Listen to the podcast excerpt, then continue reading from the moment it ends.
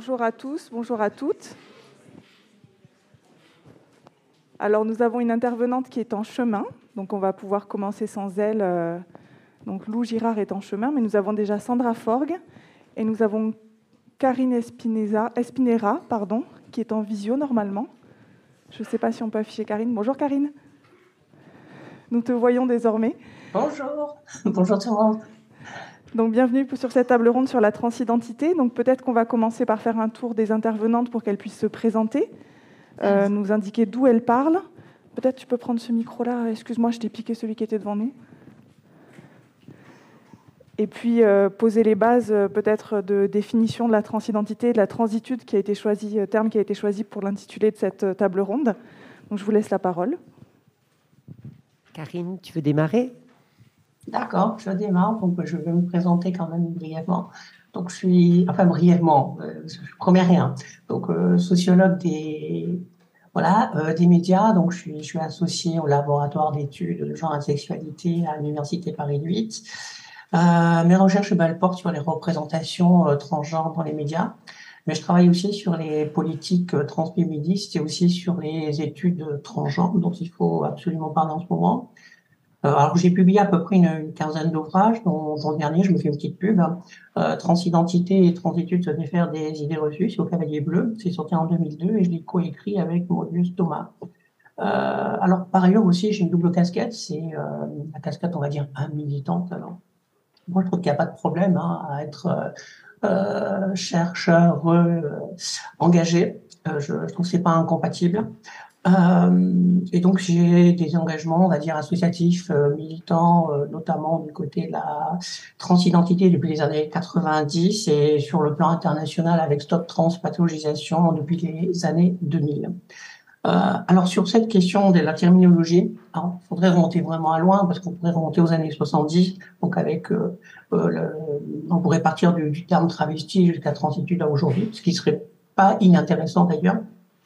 Mais là, je vais juste me, contenter de, de, transidentité et transitude. Donc, transidentité est arrivé au début des années 2000. C'est un terme qui est venu d'Allemagne, euh, qui a été traduit par le collectif Support Jean Troiseau.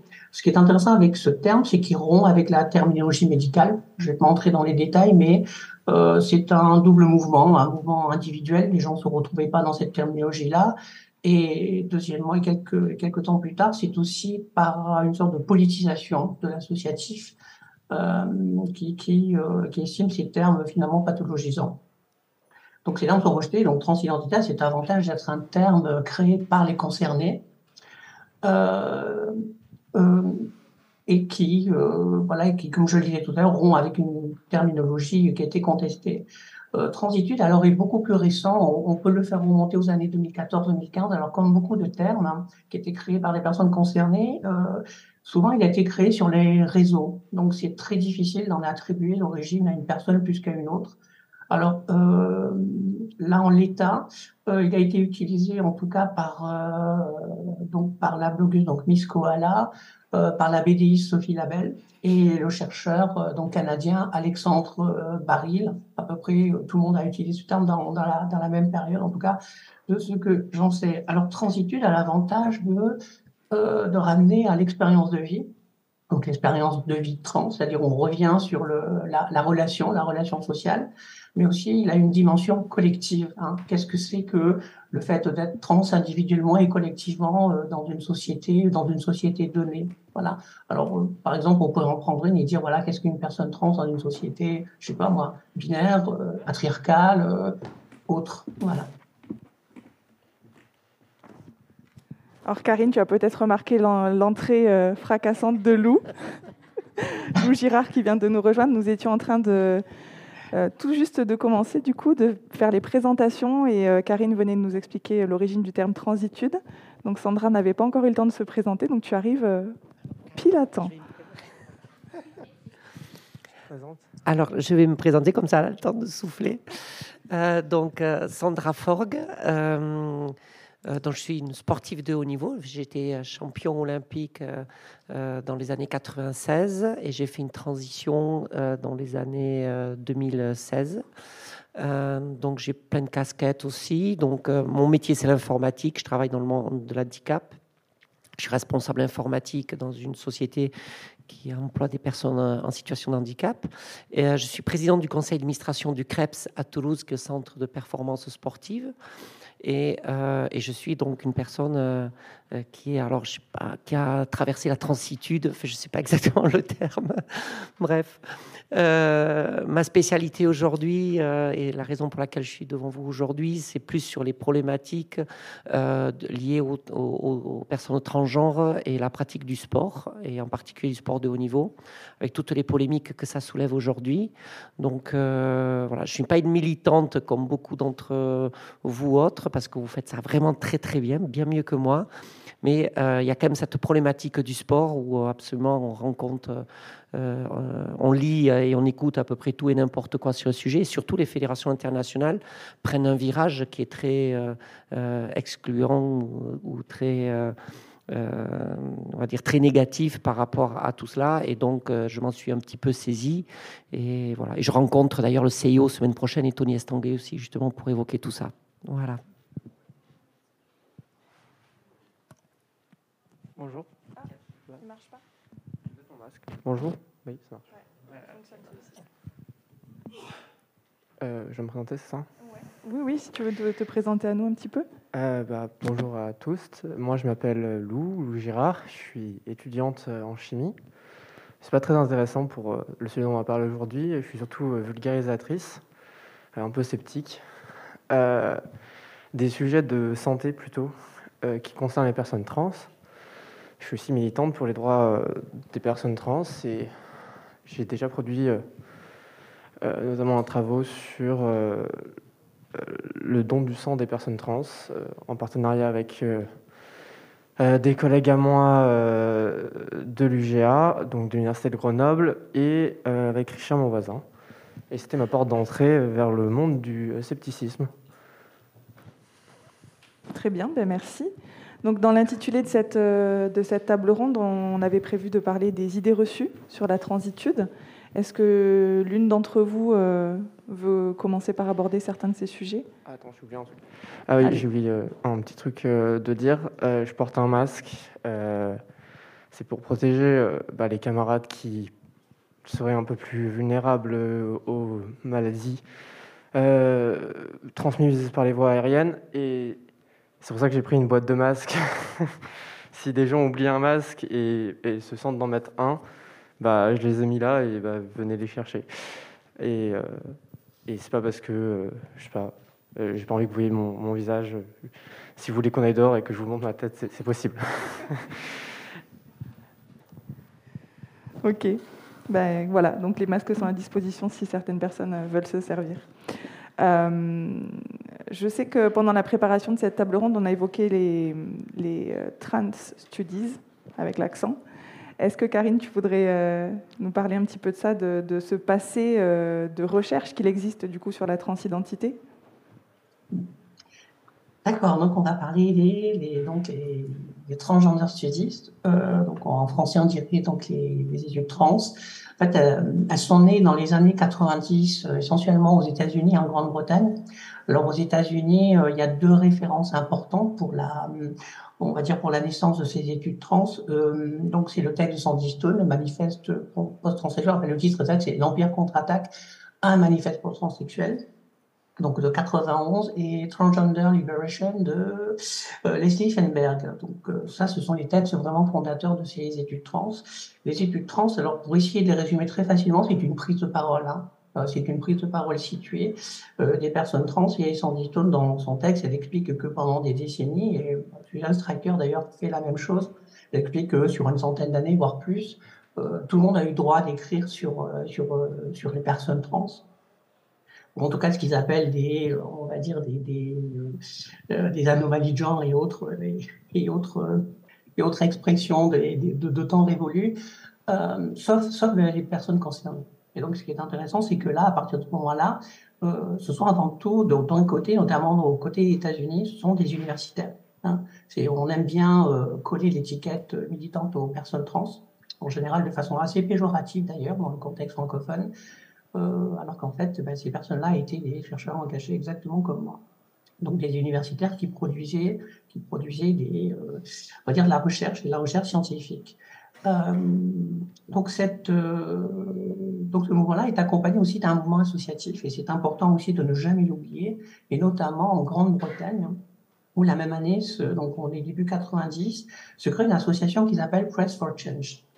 Et, euh, et, notamment, elle est dirigée par, euh, un, diverses personnes, dont beaucoup de juristes, dont Stephen Whittle, euh, qui, va, qui va écrire le premier Transgender Reader avec Susan Stryker, qui va le coordonner. Et c'est cet ouvrage qui va donner le titre hein, à cette, ce qu'on va appeler ce nouveau champ d'études qui est intrinsèquement critique, mais exactement comme les études de genre, les études enfin même les études féministes auparavant. C'est-à-dire que quand on va aborder des thématiques, par exemple, si on prend les études de genre et qu'on s'intéresse aux relations hommes-femmes, par exemple, et qu'on va travailler sur les violences conjugales, qu'on va travailler sur les inégalités salariales, etc., on est intrinsèquement critique. C'est pas être militant, c'est faire le constat qu'on est dans une société où il y a des inégalités sur le critère du genre, voilà, par exemple qu'on peut rapporter à d'autres petites études. Alors ces études, elles se sont développées euh, rapidement, euh, en tout cas aux États-Unis, enfin dans le monde, le monde anglophone, donc tout au long des années 90 et 2000. Euh, les universités américaines ont ce qu'on appellerait, pour donner l'équivalent français des UFR, donc en études de genre, en LGBT studies, et du coup les transgender studies sont une sorte de sous-catégorie, pas, pas une, une, une euh, comment l'expliquer C'est pas une hiérarchie, hein, voilà. Il n'y a pas cette idée de sous-catégorie en termes de, hiérarchie. Disons qu'elles sont implémentées dans l'LGBT studies puisqu'elles le fait. Euh, ensuite, en Europe, par contre, elles vont arriver tardivement, enfin plus tardivement, donc dans les années, à partir des années 2010. Donc, je crois qu'il y en a en Angleterre, il y en a en Autriche, hein, des, euh, des, études comme ça transgenres. Euh, il y a une chaire en 2016 au Canada, donc la première chaire euh, en études trans au Canada. Euh, en Argentine en 2017. Donc, euh, pareil, donc c'était la Cátedra, la Libre de Estudio Trans, donc était à Buenos, à Buenos Aires, donc a été fondée par Blas Radi, Mauro Cabral, voilà, entre autres. Et en France, on les, on les estime encore émergentes au début des années de 2020.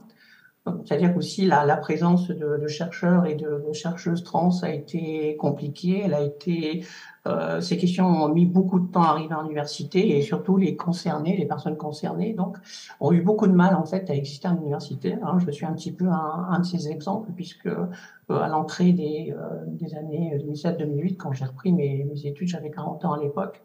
Et euh, je voulais faire un. J'avais commencé un premier doctorat, j'avais jamais fini, et je voulais cette fois-ci en faire un et aller jusqu'au bout. Donc j'ai choisi de le faire sur cette thématique-là. Et sauf erreur de ma part, j'étais à peu près seule dans le paysage, donc à être concernée et à travailler sur les questions, les questions trans, qui amenaient à toute une réflexion justement sur les enjeux et tensions, hein, sur le fait d'appartenir à un terrain sur lequel voilà, on travaille. Merci Karine. Euh, bon, du coup, euh, une, première idée reçue qu'on peut balayer, c'est euh, l'idée selon laquelle la les transidentités ne sont pas étudiées et ne relèvent pas d'une réalité scientifique. Ce n'est pas le cas. Lou, tu voulais évoquer des considérations de, de santé mentale. Est-ce qu'il y a des idées reçues que tu voulais balayer à ce sujet-là? Beaucoup, beaucoup, mais même pas que de santé mentale, de santé en général. parce que un point central des, des transitudes, des transidentités, c'est la transition.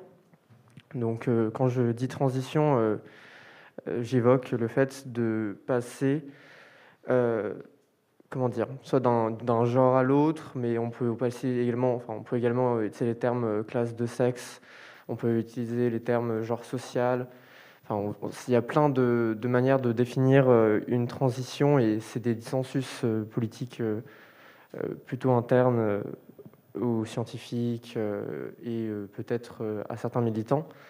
Mais le fait est que quand on change, et je vais dire le mot genre au sens genre social, quand on change de genre, c'est une transition, donc on peut faire ça de trois manières différentes. On peut faire ça administrativement, ça veut dire que, par exemple, moi je suis allé voir la mairie, j'aurais dit, bon, vous me saoulez avec mon ancien prénom, mettez, mettez-moi loup. Ça, c'est une transition, une partie de la transition administrative on peut aussi faire une transition médicale, c'est-à-dire on peut prendre des hormones, c'est le plus commun, on peut faire des chirurgies, et c'est pas obligatoire, c'est une idée reçue que j'aimerais euh, enlever. Il n'y a pas de début, il n'y a pas de fin, enfin s'il y a un début, mais il n'y a pas de fin à une transition, il n'y a pas une transition complète. Et je sais qu'il y a beaucoup de fantasmes autour des, des transitions des, parties, des chirurgies des parties génitales, c'est une minorité de personnes trans qui font ces chirurgies. Il n'y a pas de chiffre ultra précis, mais les meilleurs que j'ai trouvés, c'est entre 8 et 14% D'ailleurs, je ne donne pas mes références sur scène parce que ça va être juste chiant, mais à la fin, euh, je vais, enfin, je note tout ce que je dis et je vais tout mettre sur mon blog et il y aura toutes les sources, promis. Euh, vous pourrez aller voir euh, les études si vous voulez. Mais donc 8 à 14% de chirurgie génitale, c'est pas beaucoup, surtout qu'on en parle beaucoup, beaucoup dans les médias. Et la dernière manière de faire une transition, c'est la transition sociale. Donc c'est tout ce qui permet de caractériser le genre masculin ou féminin par des choses extérieures. Je sais pas, moi j'ai mis une jupe, euh, et puis le monsieur devant, au premier rang, il a mis une chemise qui est, je dis pas qu'il est trans, hein, mais la chemise est un vêtement qui euh, est plutôt connoté masculin. Donc on, va dire que c'est des manières d'affirmer un genre masculin ou féminin dans l'espace public, qu'on soit euh, trans ou pas. Et du coup, la, grosse question de santé mentale, c'est est-ce qu'il faut guérir les trans parce qu'en fait, ils ne sont pas vraiment trans, c'est un délire dans leur tête ou est-ce qu'il faut les euh, accompagner dans leur transition? Et ben, quand on observe ça d'un point de vue de santé mentale, avec la littérature, on se rend compte que les laisser transitionner socialement euh, bah, améliore leur euh, santé mentale. Et par là, je veux dire que si on observe les idéations suicidaires, l'anxiété, le stress, les dépressions, et ainsi de suite, on va voir une amélioration drastique euh, avec la transition sociale. On, peut refaire les mêmes études pour la transition médicale et on trouve la même chose. Et, je tiens à le préciser, ça vaut aussi pour les mineurs. Euh, et là, on pourrait se dire, euh, mince, mais est-ce qu'on a déjà vérifié l'inverse? Est-ce qu'on a fait un contrôle de gens qu'on ne laissait pas transitionner et ils se tuaient tous? Bah, euh, Oui, oui, on a fait beaucoup de contrôles. En fait, euh, en fait, on a fait quasiment que des contrôles jusqu'à certaines, jusqu'à le développement des droits trans. Euh, à l'époque, les personnes trans, elles étaient plutôt dans des asiles. C'est clair qu'on ne les laissait pas transitionner. C'était un délire et on n'acceptait pas les délires entre guillemets des patients. C'était une psychiatrie plutôt répressive, un peu comme je ne vais, pas aller sur la psychiatrie, mais bon. Euh, ça pour dire que oui, on peut améliorer la santé mentale des personnes trans, et la, bonne manière de le faire, c'est pas les foutre devant des psys, c'est de les laisser transitionner. Et ça ne veut pas forcément dire leur donner des hormones, ça peut juste vouloir leur dire les laisser exister dans un espace public avec une jupe ou avec une chemise ou en les laissant se couper les cheveux. Et ça a l'air de rien, parce que bon, en France, euh, laisser quelqu'un porter une jupe, euh, bon, peut-être des, regards euh, méchants dans la rue, mais essentiellement, ça pourrait passer. Mais par exemple, en, Floride, c'est interdit. On n'a pas le droit de porter un vêtement qui est contraire à son sexe constaté à naissance, le sexe biomédical. Alors peut-être qu'on pourrait profiter du sujet des transitions pour évoquer les détransitions. Euh, là encore, il y a beaucoup d'idées reçues à ce sujet. Euh, le mouvement transphobe se saisit souvent des détransitions et met en avant euh, des détransitions qui seraient massives chez les personnes transgenres. Est-ce que l'une d'entre vous voudrait apporter des précisions sur la réalité des détransitions? Alors la détransition, c'est un énorme fantasme qui est beaucoup agité par les personnes qui veulent être critiques, et je suis très gentil quand je dis critique, qui va être critique euh, de ce qu'ils appellent, je sais pas, euh, l'idéologie transgenre, les transgenristes, les trans rights activistes, etc., etc. Bon, ça peut aller du plus gentil, la, critique la plus faible du journaliste de droite qui comprend pas trop ce qui se passe, à carrément un militantisme anti-personne trans. Et les détransitions vont être au cœur. Et le narratif, c'est mais regardez, il y a plein de gens qui détransitionnent, ça veut dire qu'on laisse les gens transitionner n'importe comment, ils mutilent leur corps de manière irréversible, et c'est impossible de revenir en arrière. Ça, c'est le narratif. je le caricature un peu, mais essentiellement, il y a l'idée que on, laisse trop de gens euh, transitionner alors qu'en fait, ils ne sont pas vraiment trans, et que c'est pas bien. Et bah, du coup, ce qui est bien, c'est que c'est un sujet qui peut être contrôlé par la science. On peut prendre des cohortes et puis regarder combien au bout de 5 ans des transitionnent. Et bah, quand on fait ça, on a des taux de détransition qui sont entre 3 et 1,5% pour les jeunes. Et quand je dis jeunes, je parle de 5 à 18 ans. On ne fait pas transitionner médicalement les gens de 5 à 18 ans. À 5 ans, on les laisse juste transitionner socialement. Et au-delà de 18 ans, euh, ça baisse encore plus et euh, on passe de 0,5 à 2%. Euh, Karine, tu me dis si j'ai une bêtise, je sais que tu as aussi étudié le sujet. Non, pas de bêtises après. Oui, non, c'est bon, c'est bon, c'est ça. Et donc, déjà, bah, on, on débunk un peu cet argument de c'est trop, mais on pourrait aussi dire que c'est pas vraiment ce chiffre qui compte, mais c'est aussi le fait que dans la mesure où quelqu'un prend euh, la décision de transitionner euh, en son âme et conscience, dans un, consentement qui est libre, qui est éclairé, euh, bah, le fait de rechanger, c'est pas dramatique, ça fait partie d'un parcours de vie.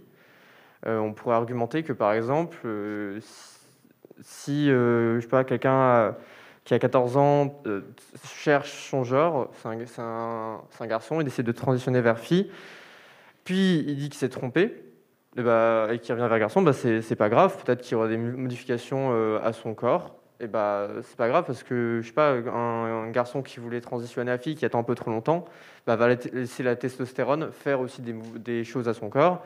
Et c'est pas grave. Et on peut trouver des moyens de compenser. Et il euh, n'y a pas, enfin, la, les caractères genrés qui sont portés sur nos corps sont pas si irréversibles que ça, quoi que veuille faire penser. Euh, euh, les journaux et autant et aussi c'est pas grave c'est pas grave de dire j'ai exploité mon genre et je me suis trompé.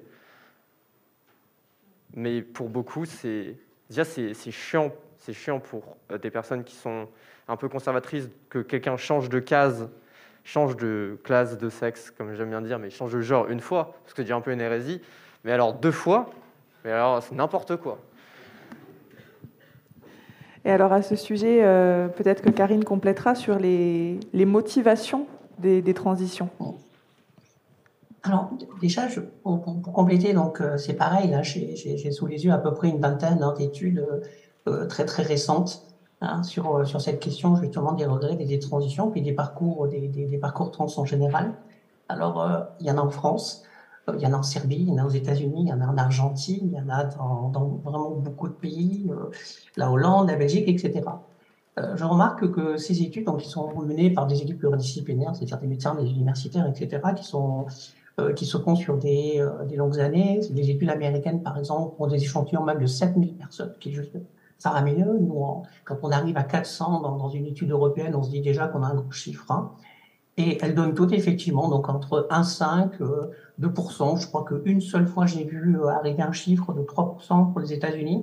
Donc, je mettrai ces références que je ne vois jamais dans les médias. On reprend toujours des références adverses, celles qui, qui créent, euh, qui disent, euh, qui parlent d'épidémie, etc. Mais celles-là ne sont absolument jamais données, alors qu'il y a même l'association des, des, psychiatres américains, et Dieu sait que je suis pas fan, hein, mais voilà, donc même eux ont fait des, des études, mais qui ne sont absolument voilà, jamais données. Alors après, sur, sur les, les motivations, euh, bah, le raccourci, c'est il y a quand même pas mal de, de créer de la panique morale. Je, suis désolé de passer par un, par lieu commun comme celui-là, mais quand même, quand on avance, par exemple, on, on parle déjà d'épidémie. Parler d'épidémie, c'est pas anodin quand on dit euh, il y a une épidémie de tremblant, il y en a trop. Et juste du point de vue du discours. Hein, je parle même pas de, le discours. Déjà, rien que d'entendre ça, ben, je sais pas. Moi, je trouve ça violent. Je trouve ça violent. Et on change le mot trans par d'autres par d'autres publics et ça sera tout aussi choquant. Euh, ça, c'est une, une première chose. Et on avance les chiffres en disant oui, il y a 4000% d'augmentation. Effectivement. Mais ce qu'on ne dit pas, c'est que les 4000%, hein, par exemple, on se réfère à une étude qui a eu lieu euh, euh, en Angleterre et ces 4000%, c'est une augmentation sur 12 ans. Et c'est comme si, par exemple, dans une toute petite population, on part de 40 personnes et au bout de 12 ans, c'est plus 40 personnes qui souhaitent transitionner, c'est 400 sur 12 ans sur, euh, sur une population de 68 millions d'habitants, et à la fin, on, compte sur cette population de 68 millions d'habitants 220 000 personnes trans. Euh, moi, je me dis, mais elle est où l'épidémie là? Et pourquoi euh, avancer ce chiffre de 4000% euh, ensuite, l'autre motivation, c'est, ça a été la question de, de l'enfance et de passer par les mineurs. Évidemment, ça a été, on avance le fameux principe de précaution, et on peut, ne peut pas être insensible à la question des mineurs. Alors, le problème, c'est que en passant sur la question des mineurs, alors je ne vais pas revenir sur ce qu'a déjà expliqué Lou auparavant, mais on dit oui, mais on n'en veut pas aux personnes trans. Alors déjà, euh, quand on lit ces ouvrages, ben, on se pose beaucoup de questions, hein, parce qu'on voit bien que c'est carrément la transitude en elle-même qui est remise en question. Euh, que si ça n'existait pas, ça serait même encore mieux, hein, puisque le, corps c'est le destin, hein, et c'est l'éternelle référence à, Freud. Donc ben, tant pis, on est avec ce corps-là, on fait avec, hein, qu'on soit trans euh, ou une personne handicapée, etc., etc. on doit composer avec et se taire. Et Bon, voilà, ça pose question. Alors, j'ai plein d'autres choses à dire, mais comme j'ai déjà pas mal parlé, peut-être que je pourrais revenir un petit peu plus tard et laisser un peu plus la parole à mes camarades. Merci Karine. Ben, je me tourne vers Sandra euh, désormais parce que effectivement tu le disais, l'actualité est brûlante euh, concernant l'inclusivité des personnes transgenres au niveau euh, du sport, notamment au niveau du sport de haut niveau. je vais te passer mon micro peut-être. un, deux, trois. Sinon, je crois que ça marche. Super. Oui, alors ben, je rejoins Karine sur les, la violence avec laquelle les anti-trans viennent percuter le, les médias et viennent percuter le public sur cette idée fausse, enfin cette idée au moins annoncée que une personne qui a eu une puberté d'homme euh, lorsqu'elle fait une transition euh, après, va se retrouver avec des avantages et donc euh, invisibiliser, c'est les termes utilisés, la catégorie féminine ou le sport féminin, puisqu'il parle de sport féminin. Voilà, donc il y a tout un discours porté par des extrémistes, notamment américains, américaines, souvent qui sont d'anciennes féministes d'ailleurs, et sportives qui, qui se sont battues pendant des années et des années pour faire reconnaître le sport féminin au grand public. On a des Martina Navratilova, euh, des Nancy Hoggins, euh, championne olympique de natation, ainsi de suite, et qui euh, ont œuvré toute leur vie à la visibilité du, sport féminin et voient dans les trans ben, des hommes qui viennent les, leur empêcher de, de finir leur œuvre. Et donc, euh, elles ont fomenté euh, tout cela en épingle, et puis monté en épingle, et puis euh, carrément, elles ont créé une association qui est financée par un certain nombre d'entreprises. et il y a toute une mouvance comme ça qui s'est créée anti-trans dans le sport, et ben, on va dire que personne ne l'a vu vraiment venir. Et quand les instances se sont penchées sur la question, parce qu'il y a eu quelques cas qui ont été notés, euh, ben, ces associations ont foncé et ont euh, montré de fausses études, des choses complètement aberrantes, qui ont fait prendre des décisions d'exclusion des personnes trans dans le sport.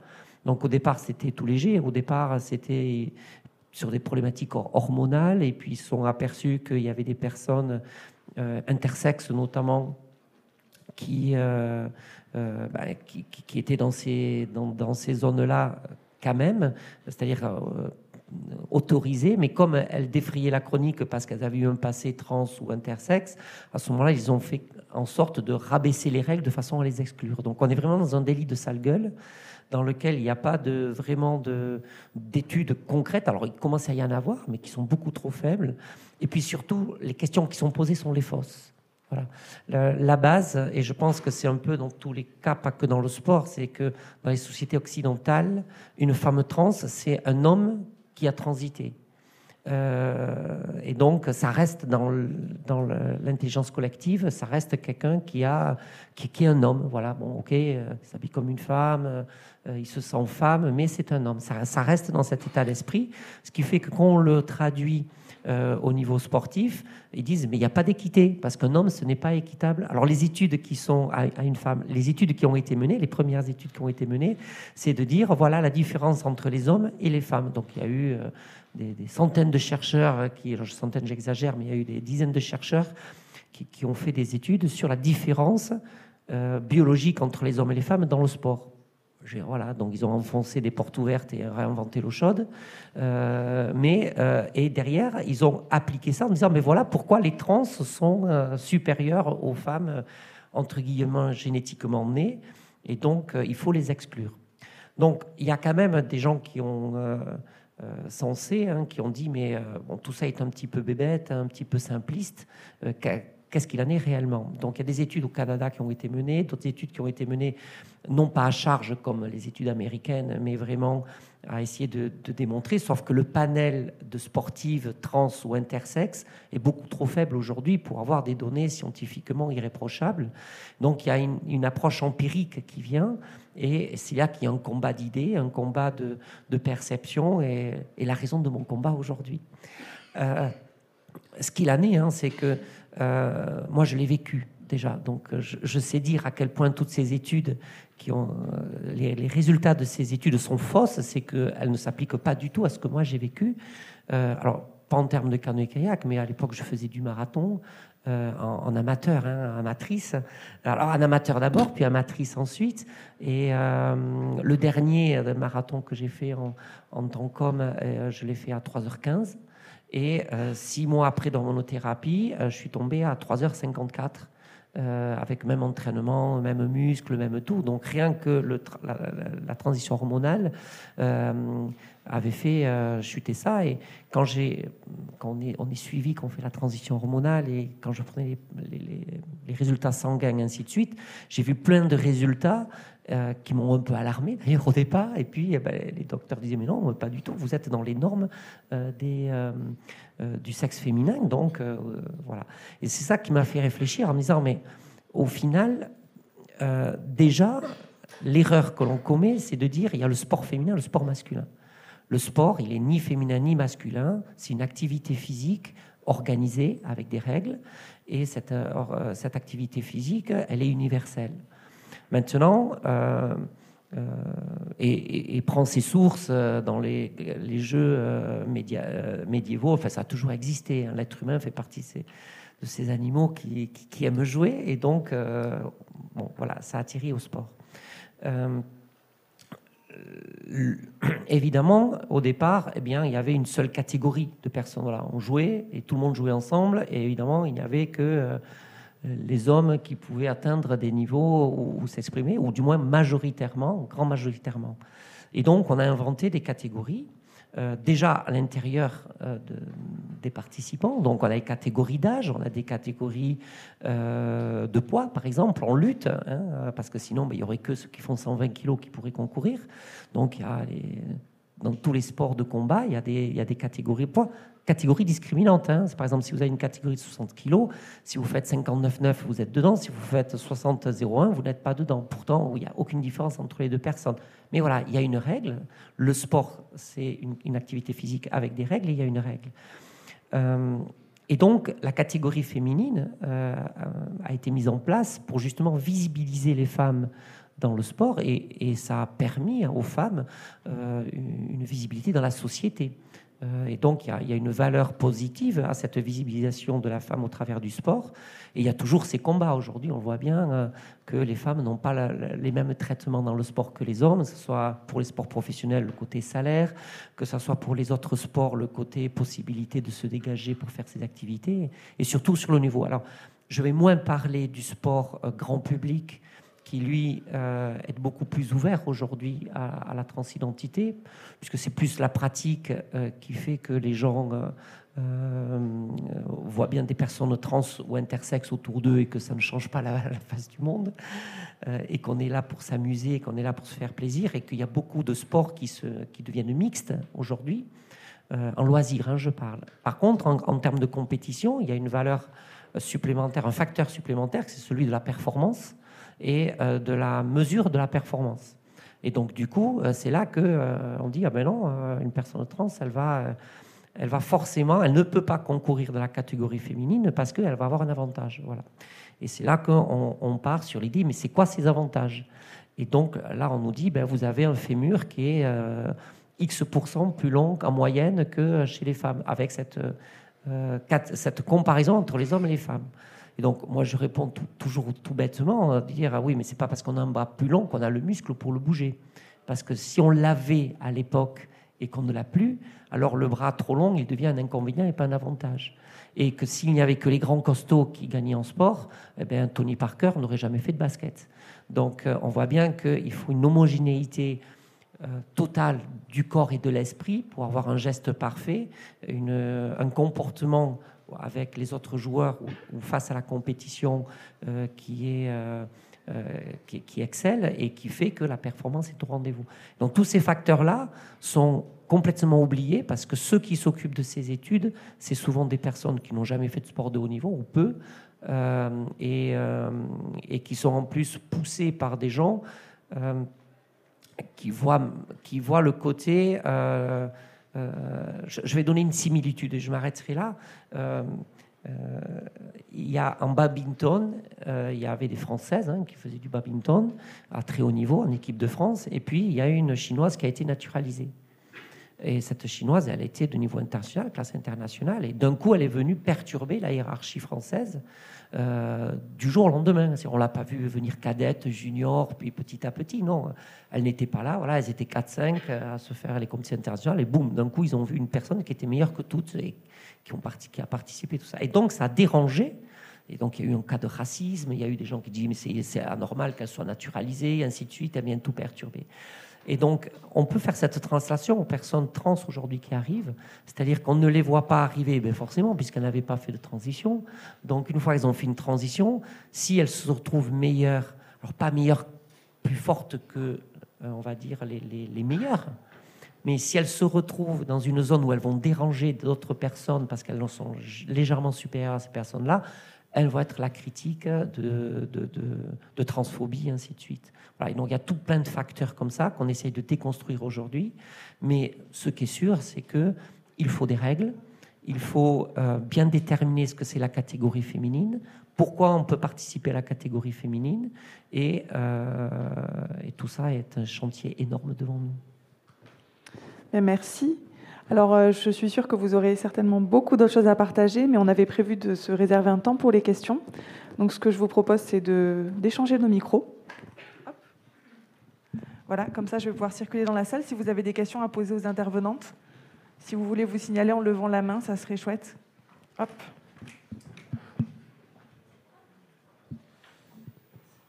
Bonjour, puis merci. Alors moi, je suis complètement ignorant sur le sujet, donc euh, c'est une question un peu pour essayer de comprendre.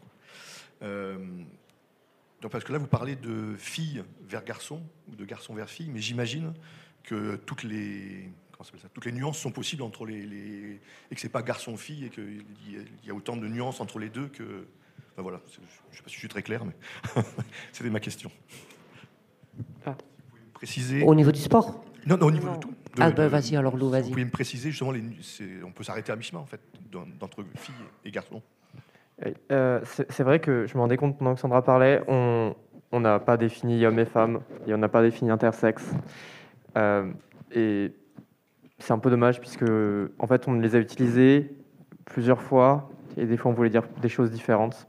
Parce que hommes et femmes et garçons et filles sont, euh, surtout dans ces contextes-là, des termes qui sont polysémiques, c'est-à-dire qu'ils ont plusieurs définitions. Et quand vous parlez de il y a plein de nuances entre garçons et filles. En fait, là, on parle d'identité de genre. Qu'est-ce que c'est l'identité de genre? Et une fois de plus, je vais donner une définition que je vais sourcer, mais ça ne sera pas la seule. C'est euh, à quel point on a l'impression d'appartenir à des groupes. Euh, en l'occurrence, là, c'est des groupes sociaux, euh, hommes ou femmes, et c'est un curseur. Ça veut dire qu'on peut se sentir très proche des hommes et très proche des femmes, juste très proche des hommes, un peu proche des hommes et c'est tout, voire proche de nulle part. Et c'est pour ça qu'on peut avoir euh, une identité de genre qui est dite non binaire, ça veut dire qu'il n'est pas majoritairement homme ou majoritairement femme. Mais on a aussi utilisé hommes et femmes dans des contextes différents. on a aussi, j'ai un peu dit classe de sexe ou genre social, et là on fait plus référence à euh, comment identifier la personne par la société, plus que la manière dont elle se perçoit. Et enfin, on a utilisé hommes et femmes pour définir euh, le sexe au sens biomédical du terme. Et là, c'est défini selon tout un autre euh, set de critères. par exemple, je sais pas, le phénotype, donc si on a un pénis ou une vulve, les gonades, et ainsi de suite, et ainsi de suite. Et du coup, pour juste finir là-dessus, une personne intersexe, c'est une personne qui a des caractères sexuels euh, qui sont euh, à la fois identifiés masculins et identifiés féminins. Par exemple, je sais pas, euh, quelqu'un qui a des chromosomes XX, mais qui a un, pénis et des testicules. Voilà. Et on dit d'ailleurs, je viens à préciser, on dit intersexuation quand on parle du phénomène et pas intersexualité, parce que c'est pas une sexualité. J'ai répondu à votre question, monsieur C'est toute la problématique du sport, c'est que ces différentes dimensions qui sont évoquées, euh, dont, une sociologue euh, allemande avait montré sur, un sur une, un, reportage de télévision qui est passé sur Arte il y a quelques temps. C'était Rebecca Yeager qui avait montré différentes fait, trois dimensions euh, biologiques, identité de genre et expression de genre. Moi, c'est celle qui me parle parce qu'elle est assez simpliste et que je la comprends, mais voilà, qui permet d'avoir tous les curseurs possibles imaginables. Et la problématique, c'est quand on essaye de cette diversité, ce pavé finalement dans lequel on se positionne, de le faire entrer dans une seule dimension binaire comme le sport ou d'autres. Voilà, c'est une très grosse problématique. Et si vous voulez poser des questions, eh ben, je vous encourage très fort, euh, les filles euh, et les femmes, à en poser, parce que j'ai remarqué que les dernières, euh, à cet endroit-là, il y a un an, c'était la table pour le féminisme. Et il n'y a que des mecs qui posaient des questions. Donc allez, les, les filles, posez des questions. On sait que vous en avez envie, vous ne laissez pas avoir la place. Ah bah voilà, bravo. Bravo. C'est pas les mecs qui ont posé toutes les questions quand même.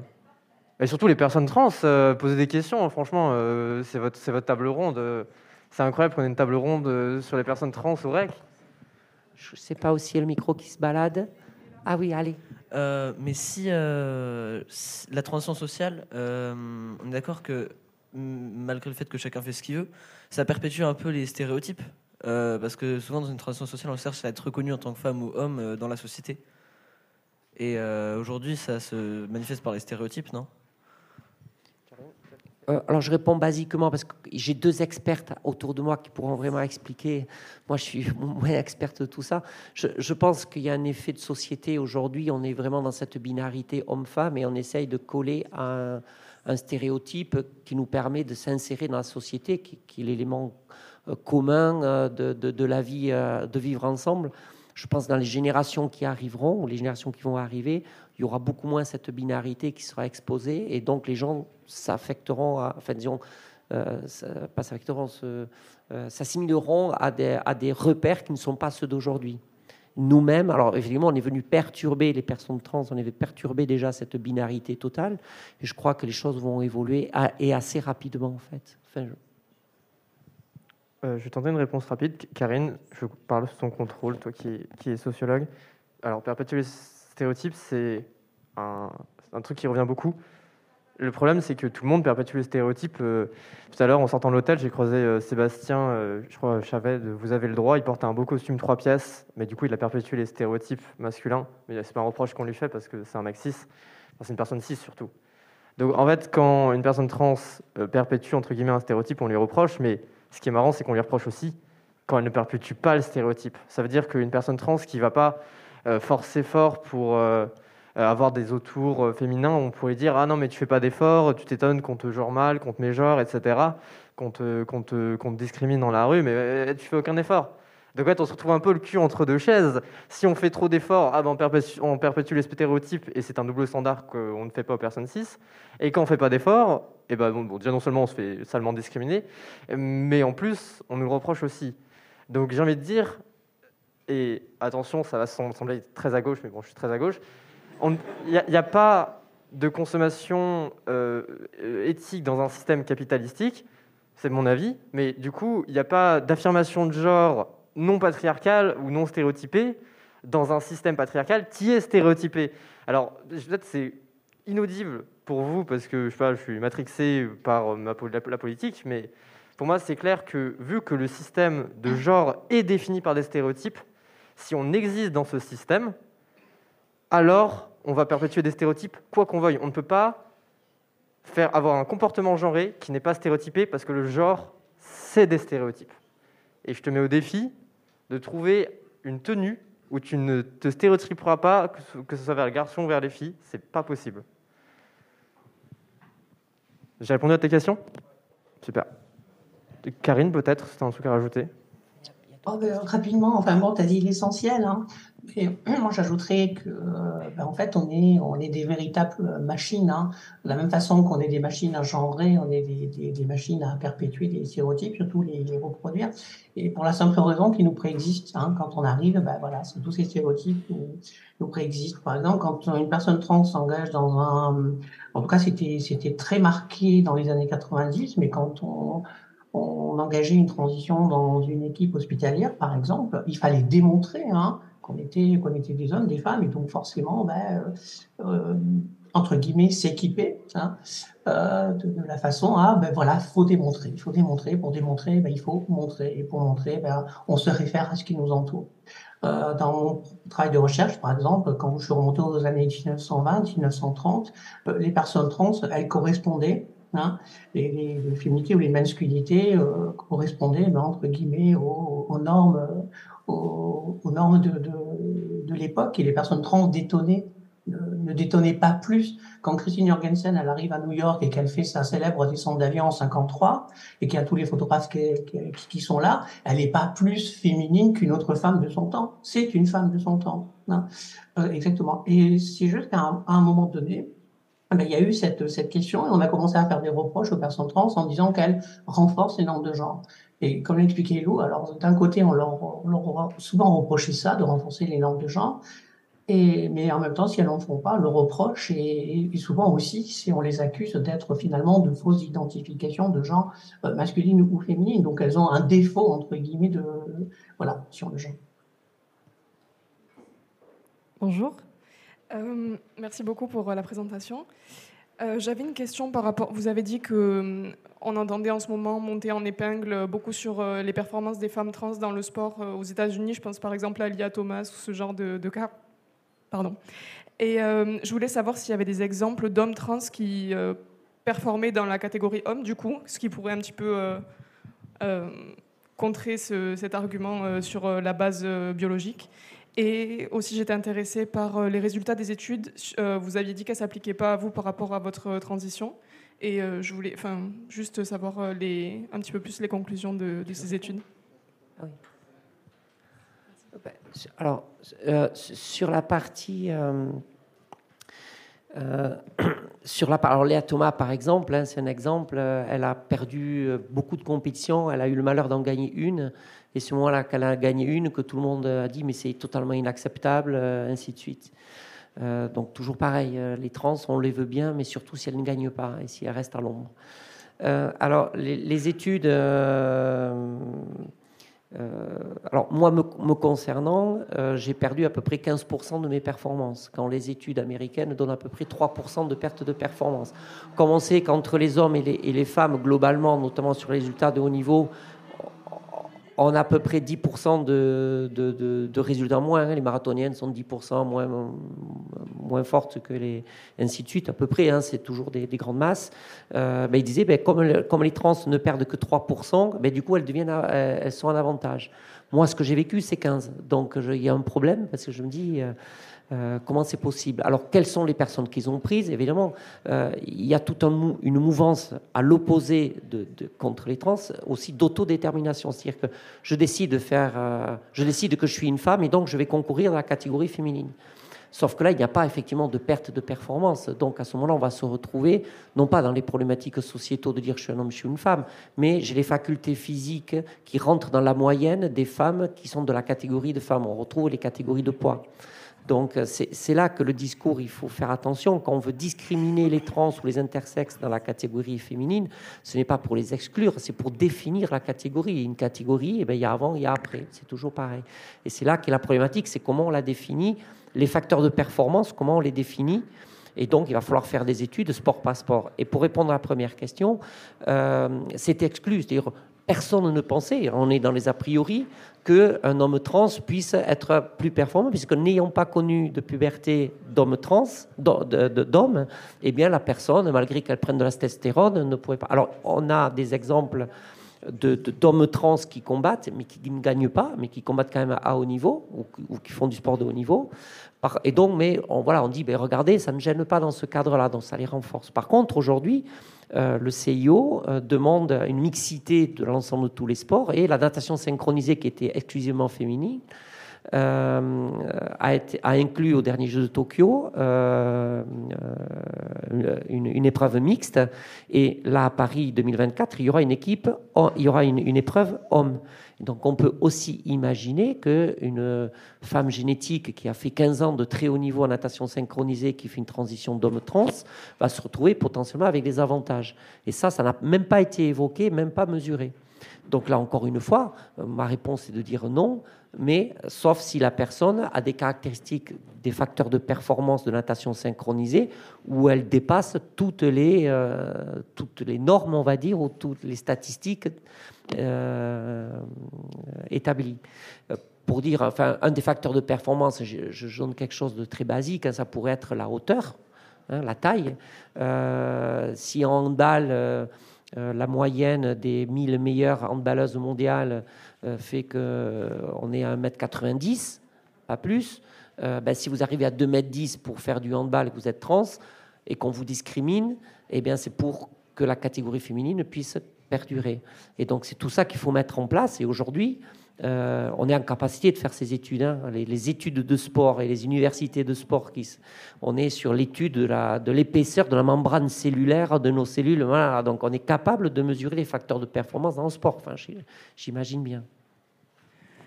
Alors on va prendre une toute dernière question et je vous demanderai d'être assez rapide pour la réponse puisqu'il nous reste euh, moins de 4 minutes avant de rendre la scène. Je me disais, comme, comme vous disiez, euh, le sport n'est pas genré dans le sens où euh, le sport masculin, le sport féminin, ça n'a pas vraiment de sens. Et je me disais, la seule chose qui est intéressante là-dedans, c'est la différence moyenne de corpulence entre les deux. Alors pourquoi est-ce qu'on n'arrêterait pas de faire euh, le sport, sport 1 et sport 2, sport femme, sport homme, et qu'on ne ferait pas sport corpulence 1, sport corpulence 2 alors, c'est le cas souvent dans certains sports euh, qui euh, se mesurent par niveau et par, par âge ou catégorie. C'est-à-dire que si vous êtes de niveau temps, que vous soyez homme, femme, euh, grand, petit, euh, c'est la performance ou ce niveau de performance. Il n'y a pas d'équité en sport. Toutes les personnes sont différentes. Les capacités des gens à faire une activité physique mesurée sont toutes différentes. Mais c'est vrai qu'il y a des sports qui mesurent ça par niveau de compétence et pas par euh, autre discrimination. Ce qui fait que, voilà, sur un certain niveau, s'il y a des hommes qui sont pas très bons et qu'il y a des femmes qui sont meilleures, eh bien, elles vont être être au-dessus de ça. Donc ça, ça dépend des règles sportives. Donc là aussi, euh, on ne peut pas amener les droits de l'homme devant les cours pénales parce qu'on exclut. Non, les règlements sportifs sont faits par les fédérations pour établir les règles du jeu. Et voilà, elles sont, elles sont comme ça. Et si on voulait pas, si on veut pas respecter ces règles du jeu, on n'a juste pas à faire ça, c'est tout. Voilà. Donc là, pour le coup, euh, tout peut être inventé. Ce qui aujourd'hui les Jeux Olympiques, ainsi de suite, sont sur des règlements, sur un certain nombre de choses qui sont établies et dans lesquelles la catégorie féminine, comme les catégories de poids dans les combats ou catégories d'âge, sont, euh, sont évoquées. Voilà. Donc après, on peut inventer toujours des catégories, ça, bien évidemment. Vite à rentrer dans les fédérations pour inventer ces nouvelles catégories qui auront lieu forcément avec cette idée de problématique de, non-binarité, d'intersexuation, ainsi de suite. Euh, l'équité ne sera pas forcément liée à un genre, elle sera peut-être liée à un niveau. Vous avez raison. Petite réponse un peu rapide, peut-être un peu provocative. Euh, c'est si les hommes et les femmes sont séparés en catégories de base, c'était pas pour une histoire d'avantage, je sais pas quoi. C'est parce qu'on avait peur que les femmes battent les hommes. Et ça serait trop la honte. Et c'est vrai, hein, c'est vrai. C'est-à-dire qu'il y a des performances de femmes qui ont gagné euh, des, des, compétitions et dont les résultats ont été invalidés parce que ce n'était pas normal, donc c'était forcément que la personne avait triché. Et la personne n'a été réintroduite dans les classements que lorsqu'un homme a fini par rebattre son résultat. Ah non, le, sport euh, au féminin, c'est tout un monde. Merci à tous et à toutes. Et désolé pour les questions qui seraient restées en suspens.